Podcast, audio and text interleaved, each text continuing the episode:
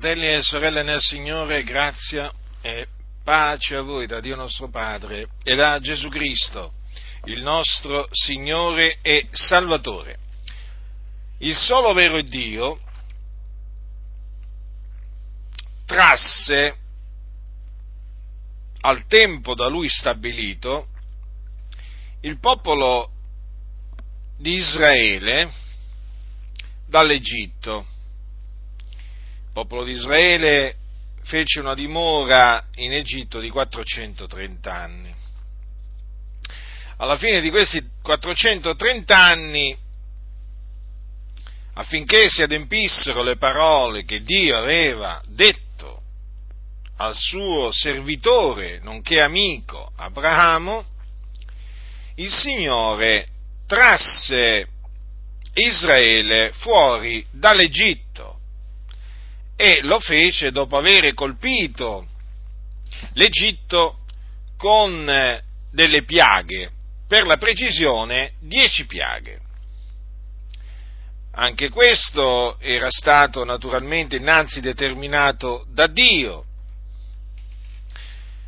in quanto Dio aveva decretato di indurire il cuore di eh, Faraone per moltiplicare i suoi giudizi contro Faraone e contro gli egiziani, i quali avevano maltrattato il suo popolo, cioè il popolo di Israele. E dunque, dopo questa lunga dimora, questa dimora secolare, in Egitto venne il giorno della liberazione e il Signore, con eh, braccio steso, con mano potente, trasse gli israeliti fuori dall'Egitto e lo condusse nel deserto per, eh, diciamo, condurlo nella terra di Canaan, che era la terra che Dio aveva promesso Abra- ai loro padri, ad Abramo, a Isacco e a Giacobbe. Mentre appunto eh, durante questo viaggio il Signore eh, diede al popolo di Israele la legge la legge sul Monte Sinai. E eh, il Signore comandò a Mosè, il suo servo Mosè, che eh, il Signore aveva scelto proprio lui per eh, liberare tramite lui il popolo di Israele, il Signore eh, parlò a Mosè e eh, gli disse di eh, costruire un tabernacolo, un tabernacolo nel deserto e Mosè lo doveva fare secondo il modello che eh, gli fu mostrato sul monte. Dunque Mosè seguì fedelmente le istruzioni di Dio e fece eh, costruire ed erigere il tabernacolo. E in questo tabernacolo, eh, naturalmente, c'erano coloro che servivano, che erano i eh, sacerdoti, con anche il sommo sacerdote che fu costituito, Aronne come sommo sacerdote, fu costituito da Dio, e, i sacerdoti assistevano Aronne, e eh, in questo tabernacolo eh, degli, c'era una tenda naturalmente, questa tenda era suddivisa in un luogo santo, in un luogo santissimo, nel luogo santissimo ci poteva andare, ci andava una volta all'anno solo il sommo sacerdote, cioè Aronne. E, e in, questo, in questo tabernacolo, una volta all'anno il sommo sacerdote entrava con del sangue. Era, eh, questo avveniva durante la festa annuale delle espiazioni, che in, in ebraico è lo Yom Kippur. Quando sentite appunto che gli ebrei di oggi festeggiano lo Yom Kippur, sappiate che quella eh, che, che, festeggiano è una festa istituita dal Signore sotto la legge che gli ebrei dovevano osservi, osservare anno dopo anno. Ma badate bene che gli ebrei non la osservano come dovrebbero osservarla perché manca loro il Tempio. Voi sapete infatti che il Tempio a Gerusalemme eh, fu distrutto nel primo secolo d.C., fu distrutto ed era lì appunto che eh, doveva, eh, doveva, essere diciamo, svolta questa, diciamo, questo rito appunto annuale. E, eh, però la festeggiano sempre comunque sia, hanno dei loro rituali e così via, fanno determinate cose, però non la osservano come la osservarono eh, gli israeliti nel deserto.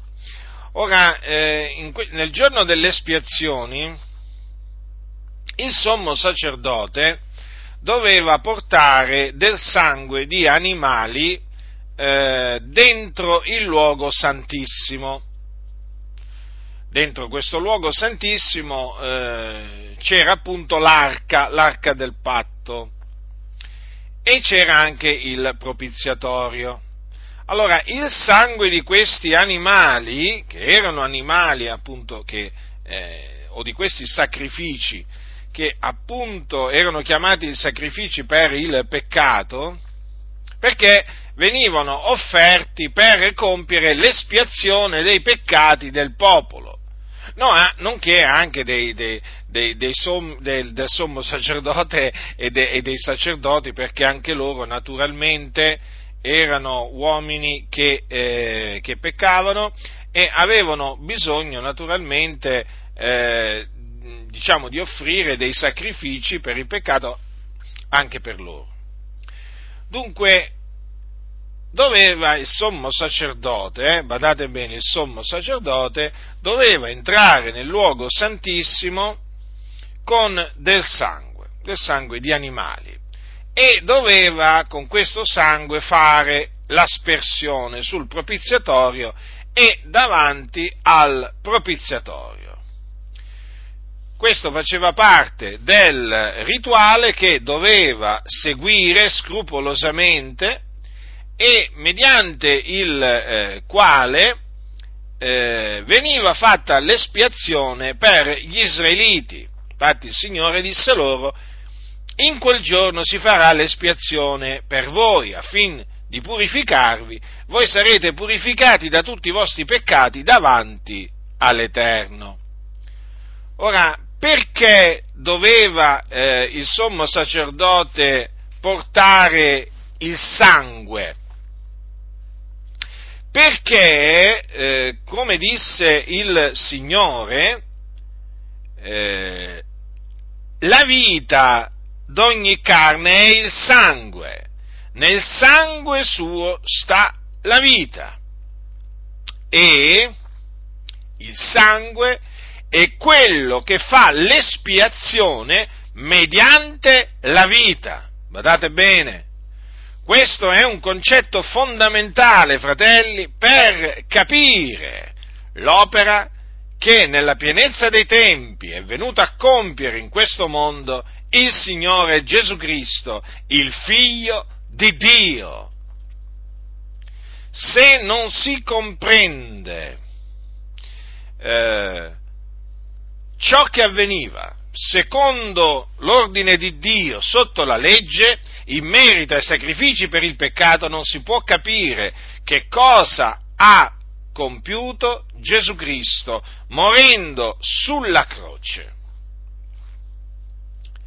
Dunque il sangue, come disse Dio, è quello che fa l'espiazione mediante la vita. Ora è Dio che ha detto queste cose, il creatore di tutte le cose, delle cose visibili e invisibili. Ricordiamoci, vi ricordo che Dio ha fatto sia gli animali che gli uomini. Eh? Quindi se il Signore dice che il sangue è quello che fa l'espiazione mediante la vita, bisogna credergli. Come bisogna credergli anche quando dice che la vita di ogni carne è il sangue, nel sangue suo sta la vita. Ecco dunque perché il Signore comandò di fare con quel sangue eh, quell'uso, cioè di fare eh, di quel sangue quell'uso, eh? comandò questo a, eh, al sommo sacerdote. Dunque doveva andare al di là del velo e fare l'aspersione sul propiziatore e davanti al propiziatore. Dunque in quel giorno venivano scannati degli animali e il loro sangue veniva offerto, sparso, per, eh, per fare l'espiazione dei peccati del popolo, degli israeliti. Questo naturalmente, badate, era un ordine di Dio, non era qualcosa di facoltativo, ma era proprio parte della legge.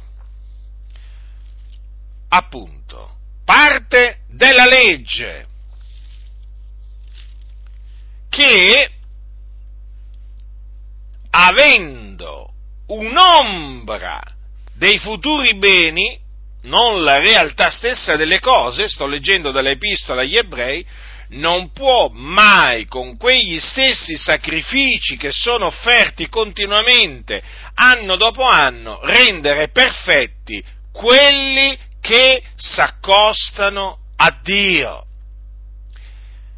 Anche questo è un concetto fondamentale da, da conoscere e da capire al fine di comprendere quello che Cristo Gesù è venuto a fare nel mondo, cioè la, a compiere l'espiazione dei nostri peccati. Allora, la legge, fratelli nel Signore, dice bene qui la scrittura, ha un'ombra dei futuri beni, non la realtà stessa delle cose. Dunque, nella legge che cosa veniva adombrato? Eh, il giorno mh, dell'espiazione veniva adombrato il sacrificio di Cristo Gesù, del Figlio di Dio. Quindi quei sacrifici espiatori che venivano offerti secondo l'ordine di Dio erano delle ombre, erano delle ombre, venivano offerti continuamente, anno dopo anno, per ordine di Dio, certo, fu la volontà di Dio che quegli, ehm, quei sacrifici venissero eh, offerti, ma appunto perché erano ombra e non la realtà, eh, non potevano, non potevano rendere perfetti quelli che si accostavano a Dio. Cioè che cosa significa? Che il sangue di quegli animali non poteva togliere i peccati, non poteva purificare la coscienza degli adoratori dai peccati.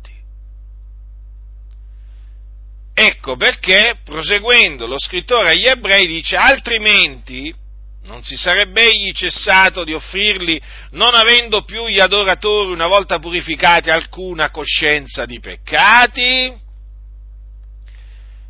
E dice ancora, invece in quei sacrifici è rinnovato ogni anno il ricordo dei peccati, perché è impossibile che il sangue di Tore di Becchi tolga i peccati. Ecco, fratelli, Imposs- era impossibile che il sangue di Tore e di Becchi togliesse i peccati degli adoratori.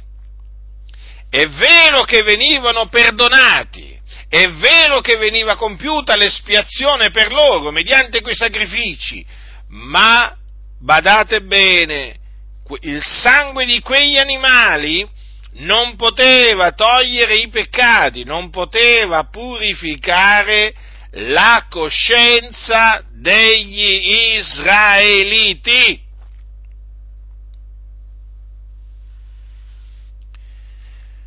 Come dice in un altro luogo, non possono, quanto alla coscienza, rendere perfetto colui che offre il culto. Eh?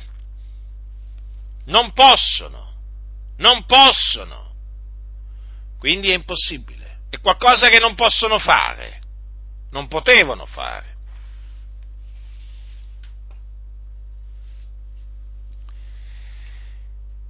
E allora il Dio aveva stabilito naturalmente l'ombra, ma aveva stabilito, prestabilito anche la realtà. E la realtà era Cristo Gesù, era il suo sangue, l'offerta del suo corpo. Questa è la realtà. E noi ora abbiamo la realtà delle cose. Conosciamo l'ombra? Eh, sì, la conosciamo, ma noi abbiamo la realtà, Cristo Gesù. Quindi il Dio aveva innanzi determinato di mandare il suo figliolo eh, perché lui era la realtà stessa delle cose. Lui avrebbe fornito la realtà stessa delle cose, che era adombrata dalla legge. Ecco perché dice lo scrittore agli ebrei, perciò entrando nel mondo egli dice, tu non hai voluto né sacrificio né offerte, ma mi hai preparato un corpo non hai gradito né olocausti né sacrifici per il peccato, allora ho detto, ecco io vengo, nel rotolo del libro scritto di me per fare, o oh Dio, la tua volontà. Dopo aver detto prima, tu non hai voluto e non hai gradito né sacrifici né offerte né olocausti né sacrifici per il peccato, i quali sono offerti secondo la legge, egli dice poi, ecco io vengo per fare la tua volontà. Egli toglie via il primo per stabilire il secondo. In virtù di questa volontà noi siamo stati santificati mediante l'offerta del corpo di Gesù Cristo, fatta una volta per sempre.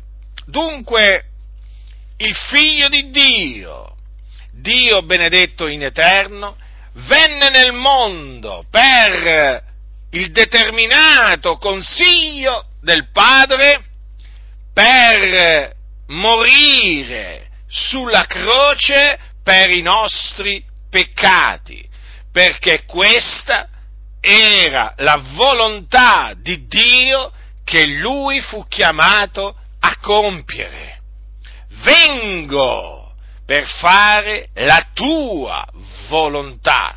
Queste sono parole che pronunziò il figlio di Dio. E difatti il figlio di Dio nei giorni della sua carne mise sempre enfasi, sottolineò sempre la volontà di Dio che egli era venuto a compiere. Non la mia volontà, ma la tua sia fatta. Eh sì, fratelli del Signore, Gesù è venuto a fare non la sua volontà, ma la volontà di colui che lo ha mandato, del Padre. Ed ecco perché egli era gradito al Padre, perché egli faceva la volontà del Padre. E dunque questo, fratelli, lo dobbiamo sempre considerare con la massima attenzione sono disceso dal cielo per fare non la mia volontà, ma la volontà di colui che mi ha mandato. Dunque Gesù ubbidì al Padre.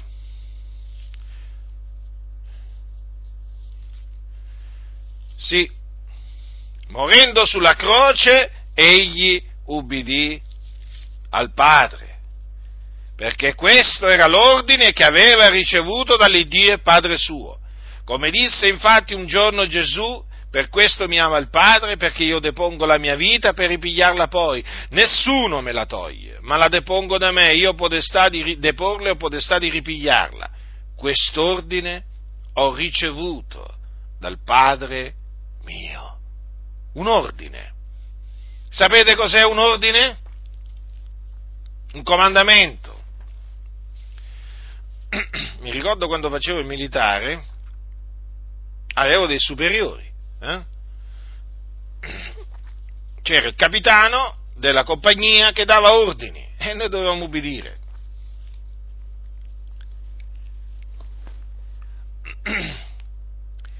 E dunque quando Dio comanda di fare una cosa, quella cosa bisogna, bisogna farla. E vedete, Gesù Cristo ricevette quest'ordine dal Padre suo e lo eseguì. E lo eseguì! Infatti dice, dice la scrittura, abbassò se stesso facendosi ubbidiente fino alla morte, alla morte della croce. Dunque il Signore Gesù Cristo si mostrò ubbidiente all'Iddio e Padre suo in ogni cosa e compì la sua volontà, la volontà del Padre, che era quella che egli appunto offrisse se stesso in sacrificio a Dio per i nostri peccati.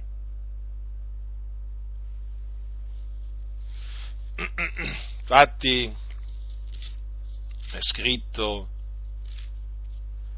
nella epistola eh, ai, ai santi di Efeso, dice Cristo vi amati ha dato se stesso per noi in offerta e sacrificio a Dio qual profumo d'odor soave. Notate, fratelli, le parole, eh? Le parole hanno un significato, hanno un peso, eh? Cristo ci ha amati ha dato se stesso per noi in offerta e sacrificio a Dio, qual profumo d'odor soave. Quindi il sacrificio del suo corpo lo offrì a Dio. D'altronde i sacrifici sotto la legge venivano offerti a Dio per i peccati del popolo. E quindi Gesù Cristo, eh, l'offerta del suo corpo, la fece a Dio, una volta per sempre. Quindi non è ripetibile. Si può ricordare, si può annunziare, ma non si può ripetere in nessuna forma. Quindi badate bene, eh? Ma quando i cattolici, state attenti quando i cattolici vi dicono che la messa è la ripetizione del sacrificio di Cristo, benché è un sacrificio incruento, quindi senza spargimento di sangue. Ma dico io, ma se non c'è spargimento di sangue, ma che sacrificio espiatorio può essere? Sì, perché è un sacrificio propiziatorio per i peccati dei vivi e dei morti. Pensate un po' voi le abominazioni che insegna la Chiesa Cattolica Romana in merito alla cena del Signore. L'hanno praticamente eh, trasformata eh, in un sacrificio a Dio e in un sacrificio propiziatorio. Ma io dico, ma che comunione ci può essere con questa setta chiamata Chiesa Cattolica Romana, eh, che veramente mm, è piena di, di, di superstizioni, idolatria, menzogne, di, di, ogni sorta di abominazione. Io talvolta mi domando, ma come fanno taluni a, a promuovere l'ecumenismo? Cioè, devono essere proprio increduli. Ma devono essere increduli, non credono nella parola del Signore quelli che sono dati all'ecumenismo, perché non si può, non, si può, non si può camminare con gente che ha trasformato la cena del Signore in un sacrificio propiziatorio. Ma fratelli nel Signore, ma qua veramente questa è un'abominazione. Allora, in virtù di questa volontà, quindi volontà che ha compiuto il Signore Gesù Cristo, noi siamo stati santificati, quindi resi santi, fratelli, mediante l'offerta del corpo di Gesù Cristo.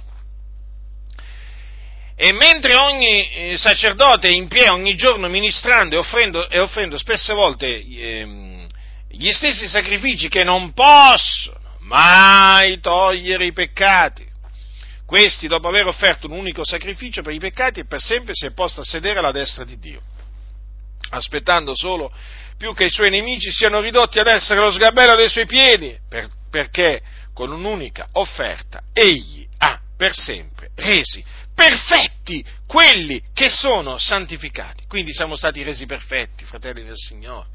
Siamo stati resi perfetti dal sangue di Cristo Gesù. Infatti è il sangue di Gesù Cristo che ha purificato la nostra coscienza dalle opere morte. Quindi la nostra coscienza un tempo era contaminata, contaminata dai peccati di opere morte.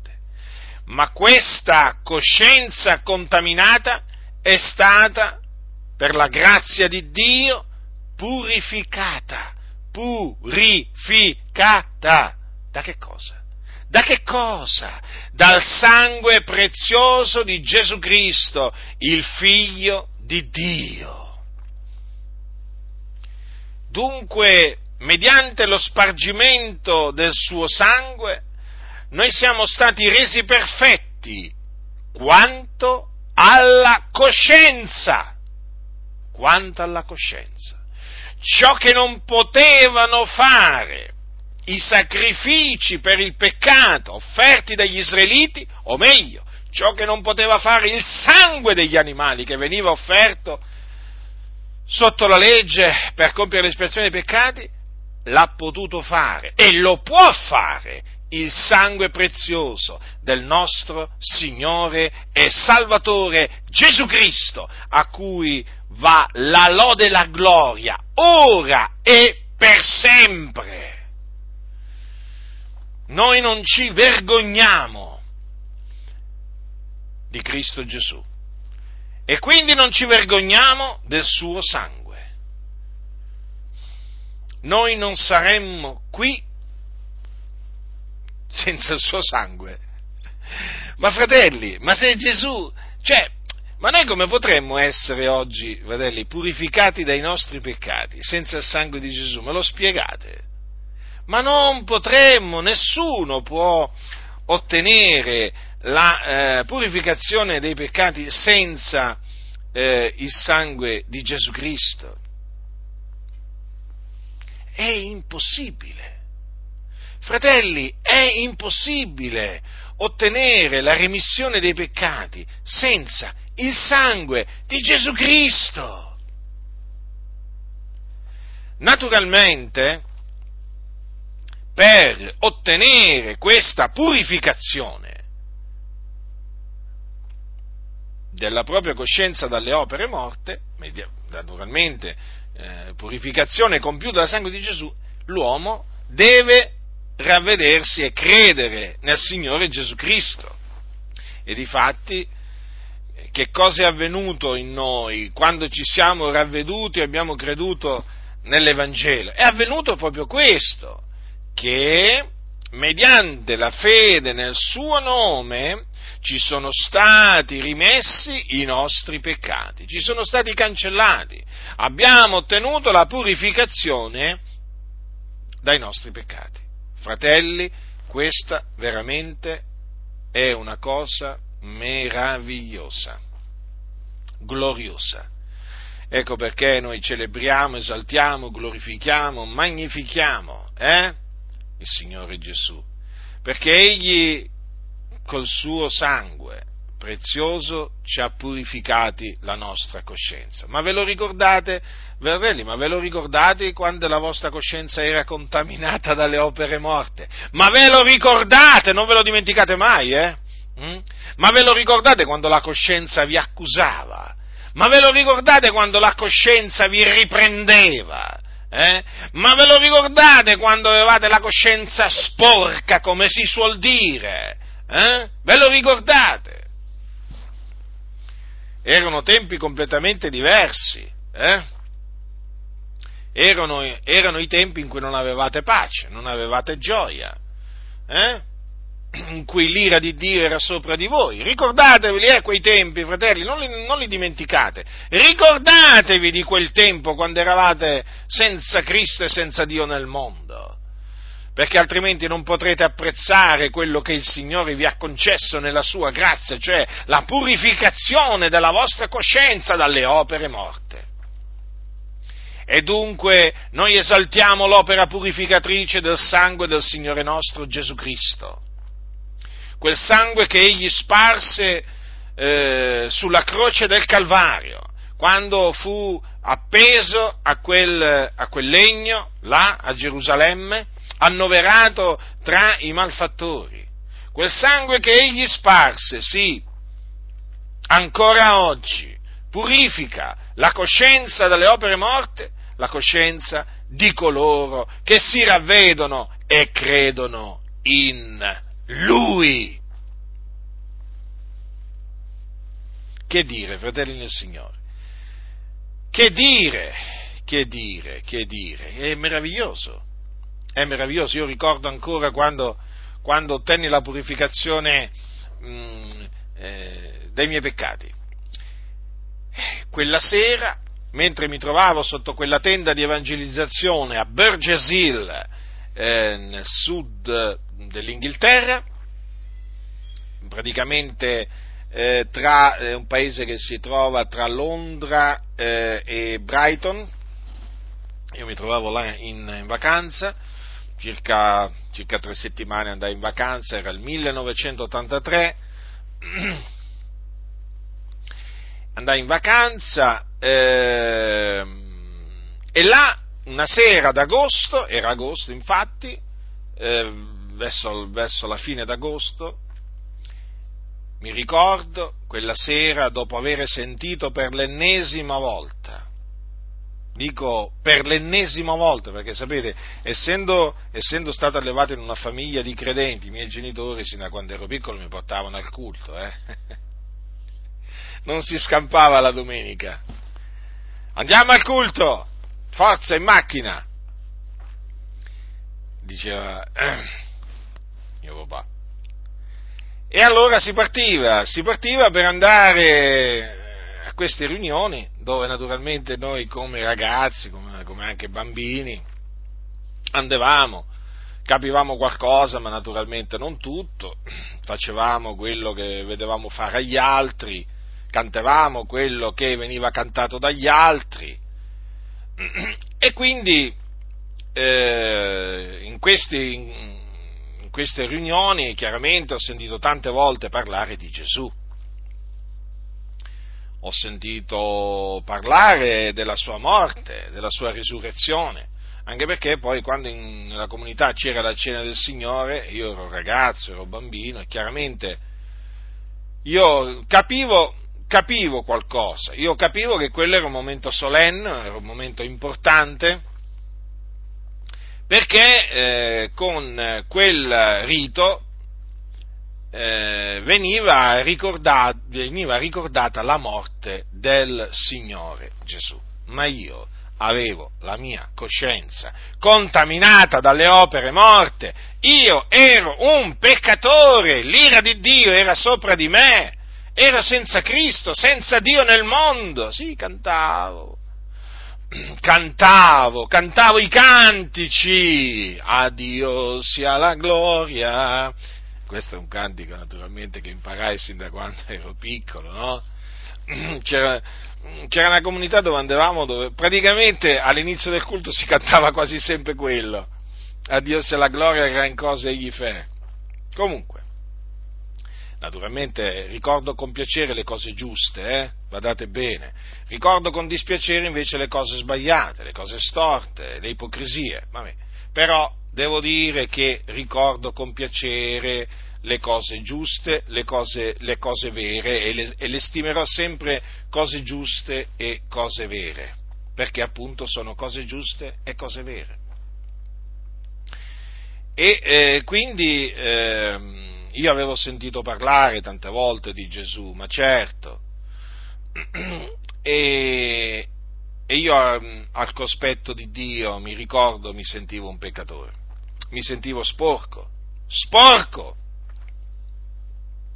pieno, pieno di peccati, però, però diciamo che nella mia mente posticipavo sempre il momento della, eh, della mia conversione, perché io ero pienamente convinto che dovevo convertirmi, dovevo, dovevo ravvedermi, dovevo convertirmi, io dovevo credere nel Signore Gesù, però nella mia mente facevo dei calcoli e dicevo, ma è ancora presto, mm?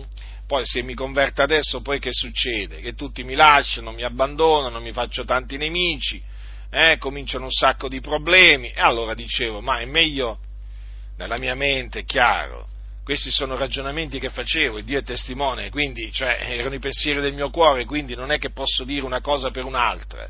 E allora, diciamo, nella mia mente eh, come se il destino fosse, fosse, stato nelle mie mani, eh? in un certo senso a quel tempo credevo che il destino era nelle mie mani, ero io che eh, mi creavo il destino. E allora dicevo sempre, beh, ma ancora presto, ancora presto, aspettiamo un altro po', aspettiamo un altro po'. Poi naturalmente quando, sono, quando appunto sono andato in vacanza in Inghilterra, quella sera sotto quella tenda di evangelizzazione sentì per l'ennesima volta parlare del Signore Gesù e quella sera eh, fui veramente convinto quanto al, al peccato. Quella sera davanti al Signore per la prima volta nella mia vita mi sono umiliato. Mi sono umiliato eh, riconoscendo di avere peccato contro di Lui. E, e invocai il Signore, invocai il Signore affinché avesse misericordia di me. Mi ricordo che gli disse, Signore, fai di me un tuo figliolo, perdonami. E ricordo che quando dissi questo, ricordo che eh, com, mm, sentì come un peso che era sopra le mie spalle che rotolò via e mi sentì purificato, mi sentì perdonato da Dio per la prima volta nella mia vita, mi sono sentito salvato, redento mi sono sentito membro della famiglia di Dio. Per la prima volta nella mia vita mi sono sentito un figliuolo di Dio. Per la prima volta nella mia vita non avevo più paura della morte. Sapevo che Dio mi aveva donato la vita eterna in Cristo Gesù. Io non conoscevo le scritture, fratelli. Io non conoscevo le scritture. Sì, qualche passo della scrittura naturalmente lo avevo sentito ripetere tante volte, ma io non conoscevo le scritture. Però conoscevo il Signore. In quel momento sapevo di conoscere il Signore. Sapevo di essere sulla via della salvezza. Ecco, quel giorno, anzi in quel momento, ottenni la purificazione dei peccati. È veramente, è come è come se uno sporco, ma veramente, diciamo, per farvi un esempio, eh, estremizzo un po' il concetto così mi capite, è come se voi aveste 10 centimetri di melma eh, attaccata addosso, parlo di melma, eh, melma, melma, e andate a farvi una doccia. Eh? Andate a farvi una doccia, che cosa succede? Che quella melma man mano che l'acqua scivola sul vostro corpo, cade sul vostro corpo, eh, praticamente va via. Eh? Va via. Fino proprio all'ultimo, all'ultimo grammo di melma. E così avviene quando uno si ravvede e crede nel Signore Gesù Cristo.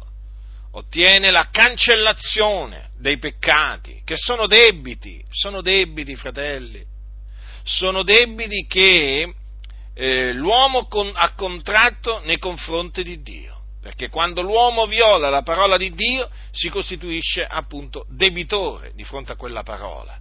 Sono debiti i peccati. Allora il peccatore chiaramente, quando il Signore gli dà il ravvedimento, praticamente che cosa succede?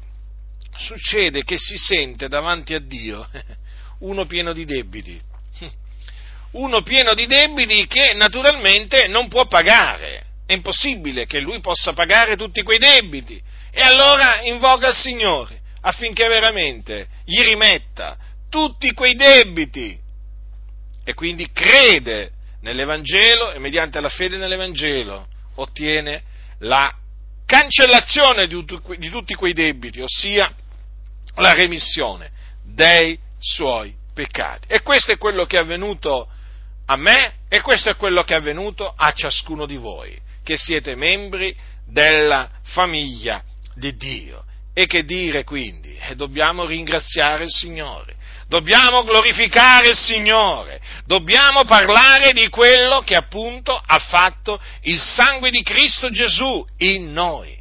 Perché fratelli, ciò che è avvenuto in noi l'ha fatto il sangue di Gesù, perché dice la scrittura, se il sangue di becchi e di tori e la cenere d'una giovenca sparsa su quelli che sono contaminati santificano in modo da dare la purità della carne, quanto più il sangue di Cristo, che mediante lo Spirito Eterno ha offerto se stesso puro d'ogni colpa a Dio, purificherà la vostra coscienza dalle opere morte per servire all'Iddio vivente?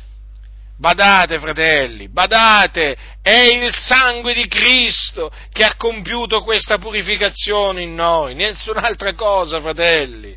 Ecco perché mi rattrista vedere che naturalmente si, si, eh, pochi parlano del sangue di Gesù. Pochi, pochi, pochi parlano del sangue di Gesù. Quando io considero che Gesù è venuto nel mondo per spargere il suo sangue, quando io considero che il suo sangue è così prezioso, quando io considero che il sangue di Cristo può, è in grado di purificare la coscienza del peccatore dalle opere morte, quando io considero tutto questo e poi non sento parlare del sangue di Gesù, è come se tante chiese si vergognassero di parlare del sangue, del sangue di Gesù perché naturalmente parlare del sangue di Gesù eh, significa dover parlare della sua morte, della sua morte cruenta, significa parlare dell'uccisione di Cristo, perché Cristo è stato ucciso, e da chi è stato ucciso Gesù Cristo? È stato ucciso dai giudei, e questo non si deve dire oggi, non si deve dire perché la massoneria ha ordinato alla Chiesa di allearsi con gli ebrei, e per allearsi con gli ebrei non devi parlare, non devi dire che Gesù di Nazareth è stato ucciso dai giudei, non sia mai. Non vuoi la pace del mondo se dici che Gesù, che, che Gesù è stato ucciso dai giudei. Purtroppo è così. Purtroppo è così. La massoneria odia il sangue di Gesù, opera, eh, odia l'opera che ha compiuto il sangue di Cristo e che compie il sangue di Cristo. Perché la massoneria ritiene la credenza nell'opera espiatrice eh, del sangue di Gesù Cristo una superstizione. E di fatti, è triste dirlo, ma è la realtà oramai per molti che si dicono cristiani, tante, tante cose che sono scritte nella Bibbia sono solo superstizioni o favole Domandate, fatevi sempre questa domanda. Perché non parlano di questo, di quest'altro, di quest'altro ancora? Perché? Ci deve essere, no? Una risposta. Mm? Perché? Perché non ci credono. Perché non ci credono e non vogliono che gli altri ci credano. Molto semplice. E quindi è chiaro, fratelli del Signore, che per parlare del sangue di Cristo bisogna parlare, bisogna annunziare l'Evangelo perché l'Evangelo ci dice che Gesù di Nazareth è il Cristo di Dio, cioè l'unto di, di Dio, del quale appunto preannunziò la venuta all'Iddio vivente e vero, tramite i suoi, i suoi profeti. E appunto eh, il Signore Dio preannunziò che il suo unto sarebbe stato trafitto a motivo delle nostre trasgressioni, fiaccato a motivo delle nostre iniquità. Quindi Gesù, il Cristo sarebbe stato immolato. Immolato come venivano immolati gli animali sotto la legge immolati appunto per compiere l'espiazione dei peccati del popolo e Gesù, eh, il Cristo, è stato immolato per compiere l'espiazione dei nostri peccati. Egli è venuto per essere la propiziazione per i nostri peccati. E quindi appunto l'Evangelo dice che Gesù di Nazareth è il Cristo che è morto per i nostri peccati secondo le scritture, che fu seppellito, che risuscitò dai morti il terzo giorno secondo le scritture, che apparve ai suoi discepoli. E quindi non bisogna annunziare l'Evangelo secondo questi scellerati, bisogna annunziare un altro Evangelo, eh? Un altro Evangelo. Qual è? Gesù ti ama. Il Signore ti accoglie così come sei. Gesù è venuto per risolvere i tuoi problemi.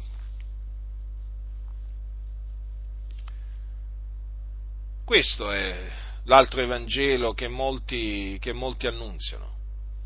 Non è, non, questo non è l'Evangelo che, eh, che il Signore ha ordinato che sia predicato a tutte le genti. Quello che viene predicato da molte chiese, fratelli, è un altro Vangelo, che non ha niente a che fare col Vangelo di Cristo Gesù, e voi lo sapete bene. Ma noi non ci vergogniamo dell'Evangelo di Cristo Gesù e lo annunziamo con ogni franchezza, perché esso è potenza di Dio per la salvezza di ogni credente, del giudeo prima e poi del greco, poiché in esso, dice, dice il nostro caro fratello Paolo ai santi di Roma, poiché in esso la giustizia di Dio è rivelata da fede a fede, secondo che è scritto, ma il giusto vivrà per fede. Già, il giusto vivrà per fede perché mediante la fede nell'Evangelo il peccatore viene giustificato. Quindi smette di essere un peccatore e diventa un giusto, è annoverato tra i giusti, nel, dal momento in cui egli crede nell'Evangelo è annoverato tra i giusti. E quindi non c'è più alcuna condanna per colui che ha creduto nel, nell'Evangelo. Annunziamo dunque l'Evangelo ai giudei e ai gentili con ogni franchezza, perché l'Evangelo ci, ci parla, eh? ci parla del sangue di Cristo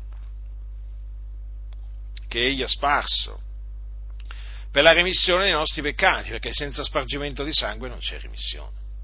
Senza spargimento di sangue non c'è remissione. Dunque abbiamo in Cristo Gesù la remissione dei peccati perché in virtù del sangue che egli ha sparso. Non ve lo dimenticate mai questo, fratelli del Signore. Naturalmente il sangue di Gesù era stato adombrato, certamente dal sangue di quegli animali che venivano anno dopo anno offerti eh, per i peccati eh, del popolo.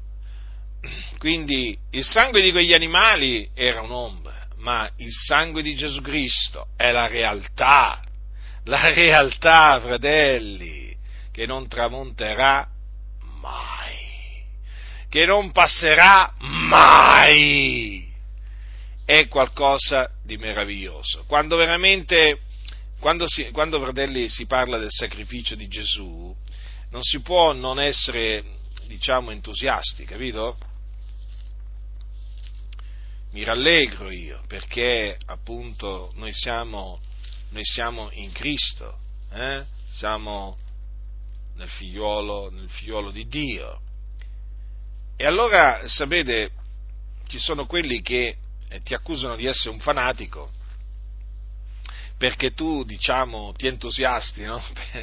diciamo, perché vedono in te entusiasmo, no? quando parli del sangue di Gesù, della sua morte, della sua resurrezione. Beh, ma voglio dire, Gesù Cristo ha distrutto la morte. Gesù Cristo ha distrutto colui che aveva l'impero della morte. Cioè, Gesù Cristo ha fatto quello che nessun altro ha mai fatto. Eh? Come, dice, come dice la scrittura, ha prodotto in luce la vita e l'immortalità mediante l'Evangelo. Cioè Gesù Cristo ha fatto questo. La gente del mondo no, si entusiasma per eh, un gol. Hm? nel gioco del calcio o per un canestro nel, nel, nel, gioco del basket. Io ero un giocatore di basket, anche se di basso livello, e so che cosa significa entusiasmarsi per un canestro, eh? per un canestro, soprattutto se è un canestro vincente. Eh? Ma dico io, ma dico io, ma la gente del mondo si rallegra per la vanità, si entusiasma per la, per, ehm, se, se, per la vanità, allora eh, si rallegra per la, per la, vanità, si entusiasma per la vanità, eh? corre dietro la vanità. Eh? Non ha vergogna della, della, vanità, non ha vergogna di saltare in aria, per, di saltare proprio, ehm, per, diciamo, in segno di gioia, no? per, per la vanità. Ma dico io, ma noi non ci dobbiamo entusiasmare per ciò che ha fatto Gesù Cristo, il figlio di Dio? Eh? E noi non ci dovremmo entusiasmare?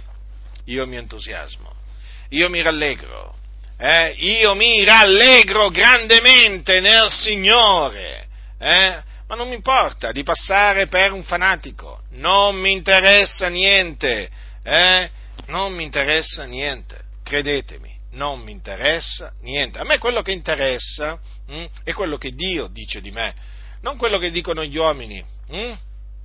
Non quello che dicono gli uomini corrotti di mente, riprovati quanto alla fede, eh? gli scellerati che contorcono le scritture a loro perdizione, di quello, di, di quello, che dicono costoro non mi interessa niente, non mi interessa niente di quello che dicono coloro che predicano un altro Evangelo, un'altra dottrina, non mi interessa niente, a me interessa quello che Dio dice di me, perché io devo rendere conto a Dio mi devo mostrare ubbidiente a Dio, fedele a Dio.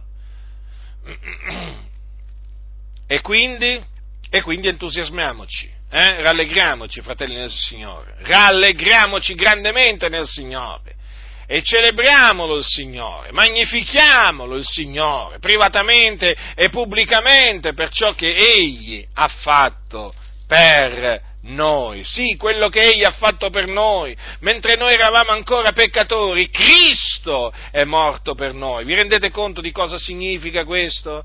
Eh? E rifletteteci a, que, a, que, a, queste, altre, a queste, altre, parole, fratelli. Eh? Riflettete a queste parole.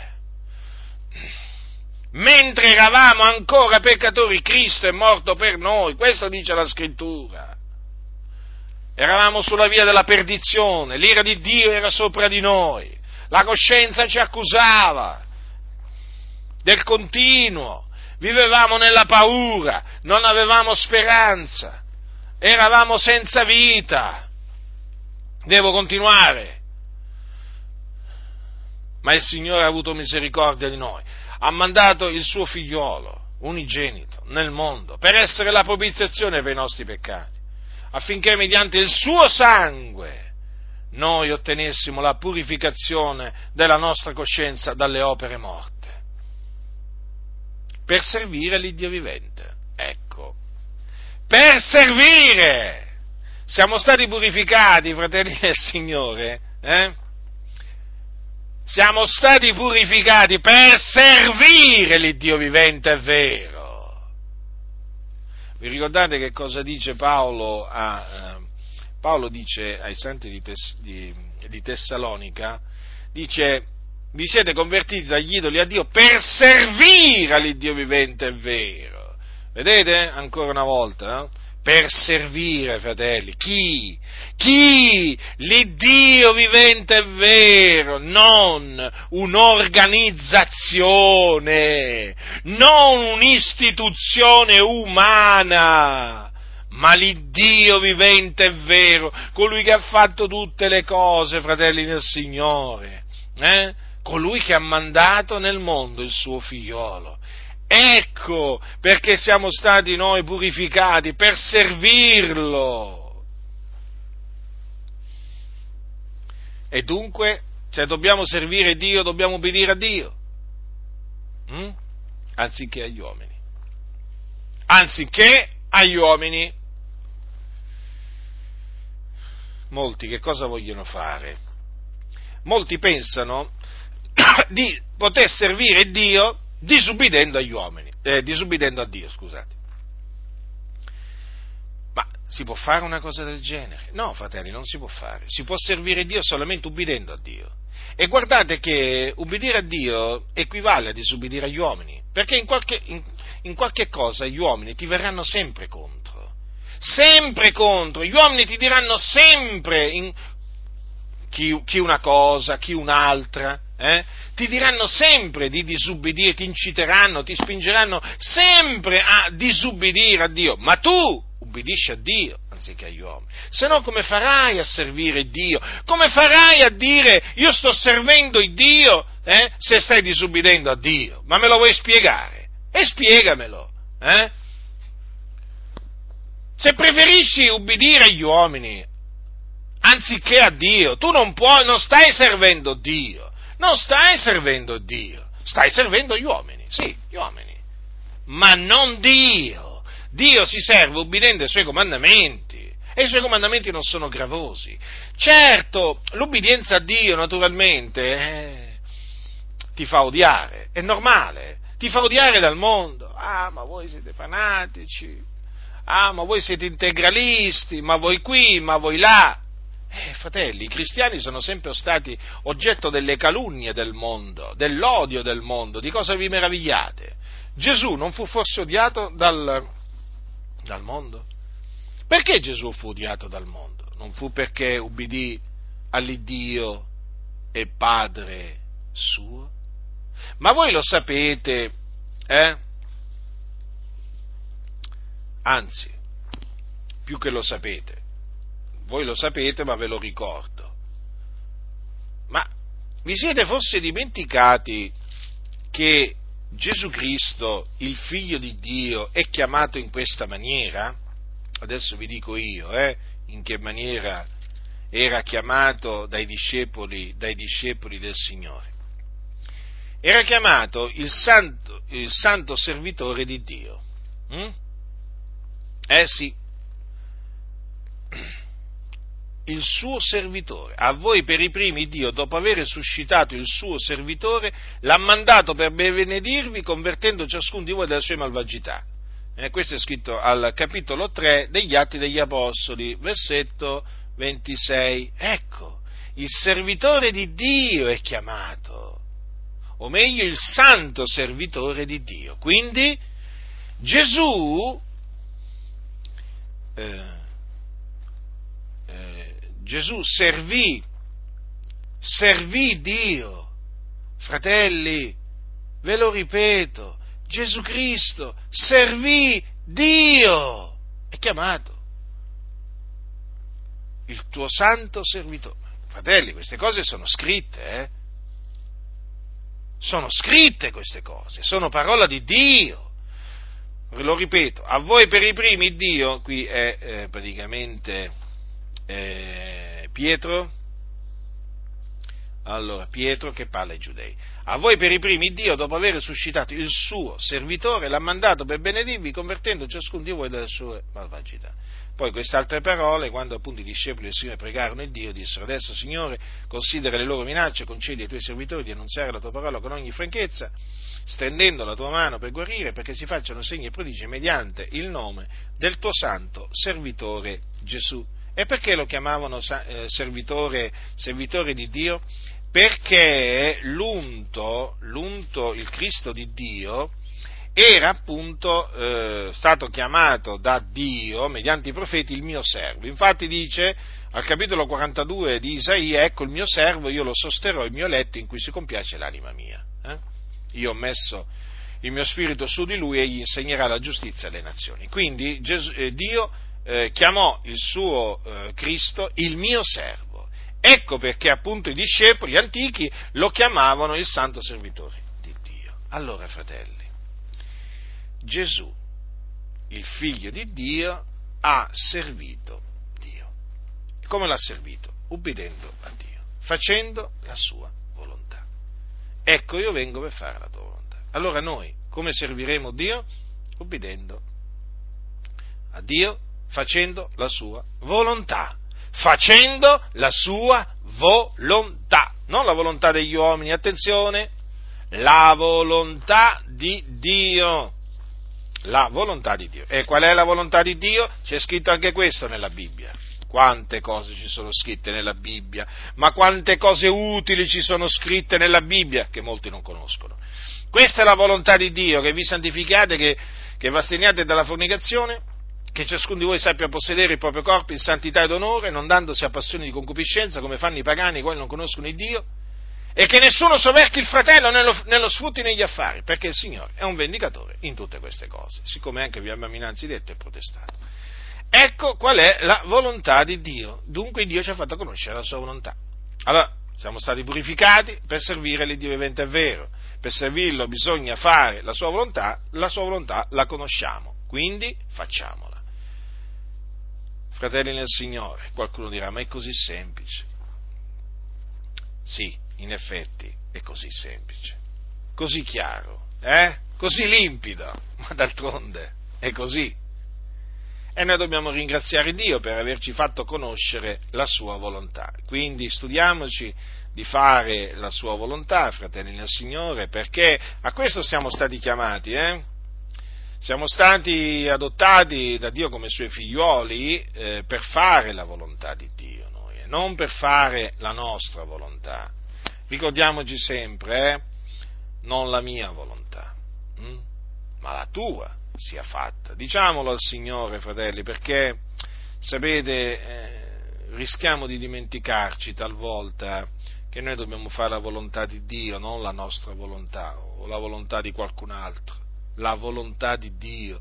E noi la volontà di Dio la conosciamo per la sua grazia. Eh?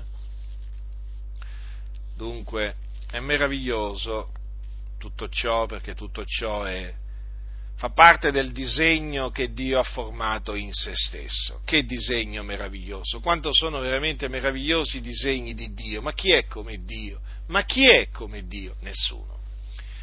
Dice così dunque la scrittura che il sangue di Cristo, eh?